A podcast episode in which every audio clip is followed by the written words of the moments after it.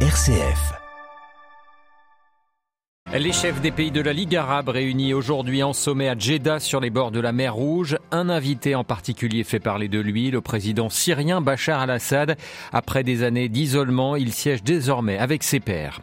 Nouvelle démonstration de force à Jérusalem de la part des colons nationalistes juifs hier. La marche des drapeaux s'est déroulée dans un climat tendu. À la une de ce journal également, nous entendrons l'évêque de Ciudad Juarez, cette ville mexicaine à la frontière avec les États-Unis.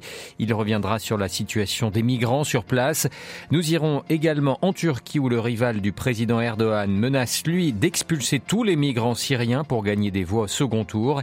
Et puis direction la Grèce ce matin dans notre dossier. Le premier ministre sortant Mitsotakis affrontera dimanche son prédécesseur Tsipras. Un vote qui se déroule, on le verra, dans un pays encore fragile économiquement et socialement. Radio Vatican, le journal Olivier Bonnel. Bonjour, la ville de Jeddah en Arabie Saoudite est le théâtre aujourd'hui du sommet des pays de la Ligue arabe et un invité n'est pas passé inaperçu hier soir à son arrivée. Il s'agit du président syrien Bachar al-Assad. Pour la première fois depuis 12 ans et le début de la guerre civile dans son pays, le dictateur syrien va de nouveau siéger parmi ses pairs du monde arabe. Un spectaculaire retour en grâce diplomatique à Beyrouth, Paul Ralifé.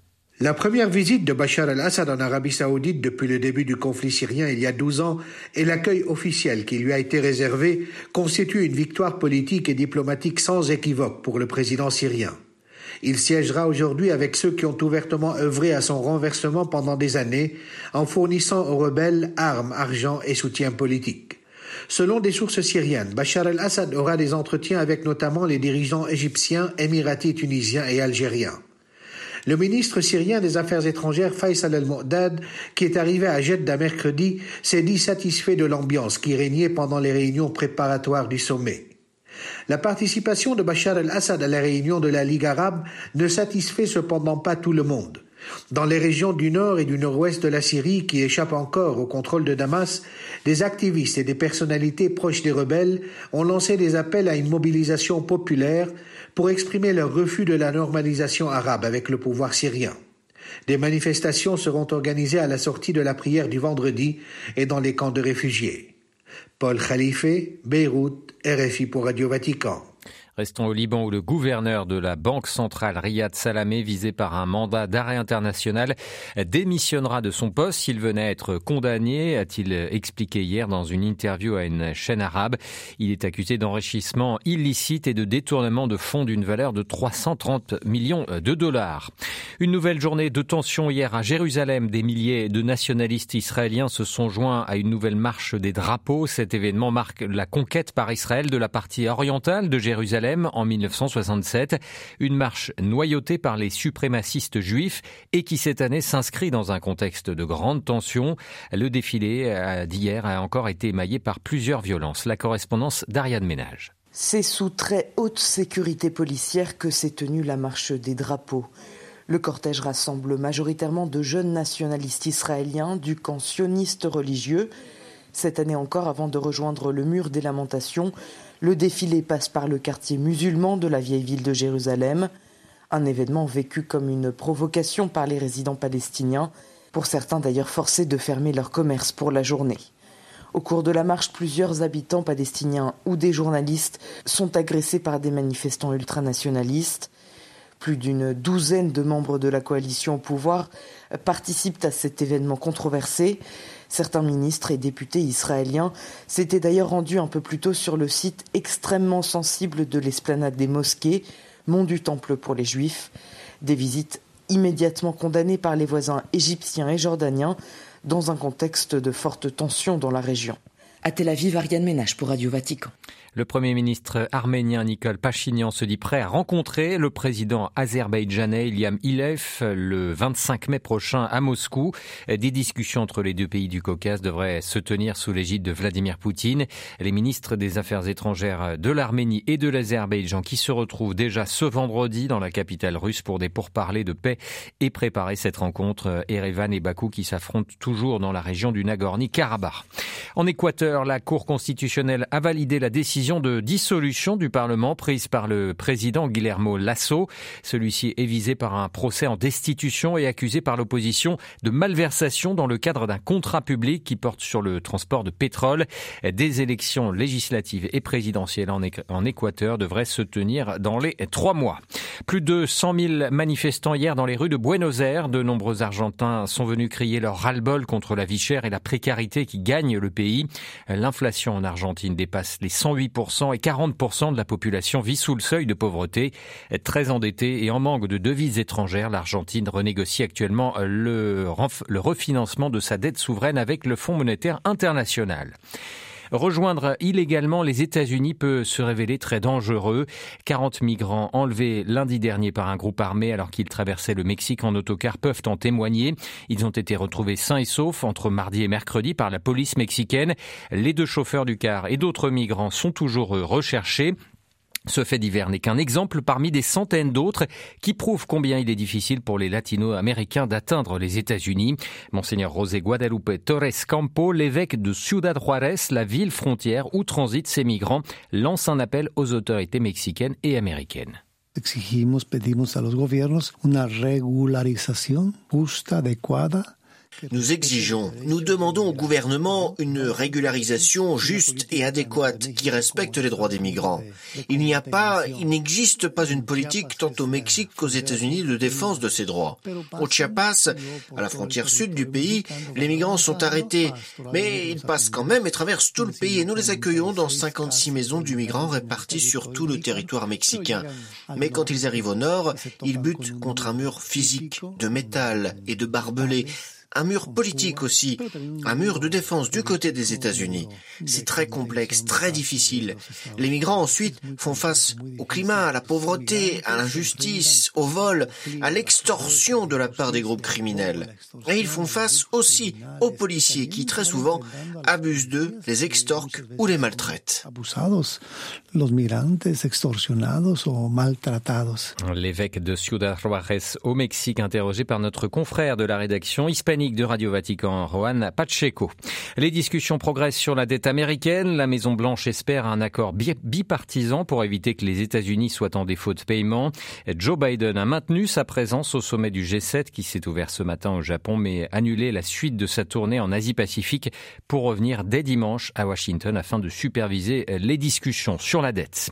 Les pays du G7 qui se retrouvent donc à partir d'aujourd'hui en, sommet à Hiroshima, ils se sont recueillis ce matin au parc du Mémorial mémorial de la paix qui commémore les victimes de la bombe atomique larguée en 1945. Hiroshima qui est également la ville du premier ministre japonais Fumio Kishida. En novembre 2019, le pape François qui s'y était rendu en pèlerin de paix avait dénoncé l'utilisation des armes nucléaires à des fins militaires comme un crime et la possession de ces armes atomiques comme immorale. La campagne électorale bat son plein en Turquie en vue du second tour de l'élection présidentielle du 28 mai prochain. Kemal Kılıçdaroğlu, le rival du président sortant, Recep Tayyip Erdogan, tente de combler son retard et n'hésite pas pour cela à donner un virage nationaliste et populiste à son discours en s'attaquant notamment aux nombreux réfugiés syriens. À Istanbul, à Nandlower. Kemal Kılıçdaroğlu change de stratégie. Le candidat d'opposition qui avait refusé jusqu'ici d'entrer dans la surenchère nationaliste de Tayyip Erdogan, qui portait un discours dit positif, qui voulait se concentrer sur les vrais problèmes des Turcs, à commencer par l'économie, Kemal Kılıçdaroğlu donc durcit sa campagne. S'il reste, plus de 10 millions de réfugiés supplémentaires arriveront en Turquie. Vous vous rendez compte? S'il reste, le dollar vaudra 30 livres turcs, un pas coûtera 10 livres, la misère s'aggravera, ces clandestins, ces réfugiés se transformeront en machines à commettre des crimes, les pillages commenceront. Vous vous rendez compte? S'il reste, nos villes passeront sous le contrôle des réfugiés, des clans mafieux et des barons de la drogue. Vous vous rendez compte? S'il reste, les féminicides augmenteront et les jeunes filles ne pourront plus se promener seuls dans les rues. Kemal Kılıçdaroğlu avait déjà promis de renvoyer en Syrie tous les réfugiés en cas de victoire, mais sans employer ces mots-là. L'opposition tente de récupérer les 5,2% de suffrages remportés le 14 mai par le candidat ultranationaliste Sinan Oğan, qui n'a pas encore donné de consigne de vote. À Istanbul, un envoi pour Radio Vatican. En Iran, trois hommes condamnés à mort pour leur implication dans euh, les morts, dans la mort de membres de forces de l'ordre lors des manifestations euh, antigouvernementales ont été exécutés euh, ce vendredi, annonce l'autorité judiciaire iranienne. Et puis un mot de cette réunion entre la Chine et les pays d'Asie centrale qui se tient dans la ville de Jian en présence de cinq pays d'Asie centrale. Xi Jinping, le numéro un chinois, a exhorté ces pays à exploiter pleinement les possibilités en matière d'économie, de commerce, de capacité industrielle d'énergie ou encore de transport. Ce sommet permet à Pékin de, euh, présenter son projet de nouvelle route de la soie.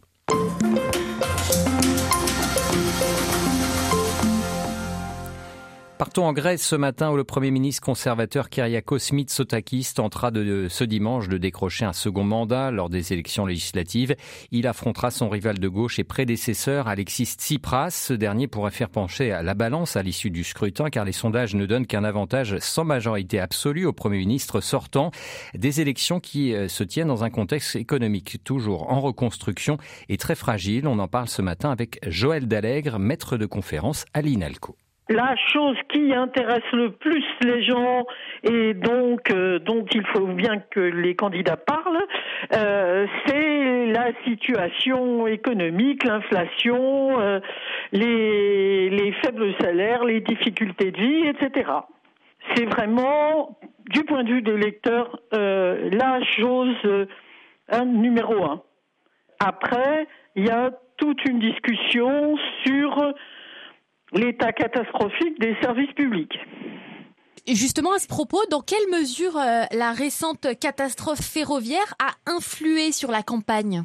Je dirais qu'elle finirait juste par euh, d'abord risquer de conforter un certain nombre d'abstentionnistes et puis elle a montré que la nouveauté dans la gestion des affaires qui aurait été plus moderne, etc., qu'avait promise euh, Mitsotakis ne s'est pas encore produite. Et alors, dans quelle euh, posture euh, politique, selon vous, se trouve le sortant Kyriakos Mitsotakis? Est-il donc à ce point résolument affaibli?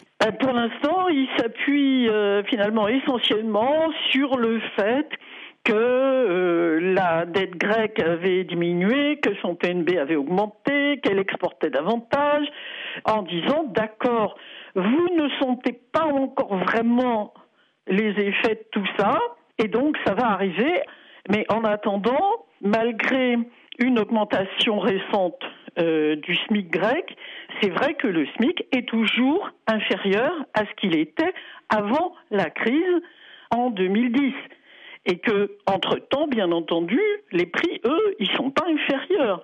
Et alors du côté de l'opposition entre Tsipras et Androulakis, est-ce qu'ils parviennent à tirer leur épingle du jeu? Quels sont un peu leurs, leurs atouts et leurs faiblesses? Alors la faiblesse d'Androulakis, elle est très nette. Je veux dire que euh, le PASOK, c'est vrai, l'ancien parti socialiste a perdu sa grande figure de proue avec Andreas Papandreou et il n'a jamais vraiment euh, remplacer. Donc il peut jouer un rôle là très nettement parce qu'aucun des deux premiers n'ayant la majorité absolue, il est à craindre qu'il soit bien obligé de trouver un moyen de s'entendre avec le PASOK. Euh, maintenant, Syriza, c'était supposé la gauche radicale. Alors elle est beaucoup moins radicale qu'il y a dix ans. Hein. Son discours anti anti tout, c'est beaucoup beaucoup affaibli. Euh, mais il souffre toujours du fiasco de son passage au pouvoir.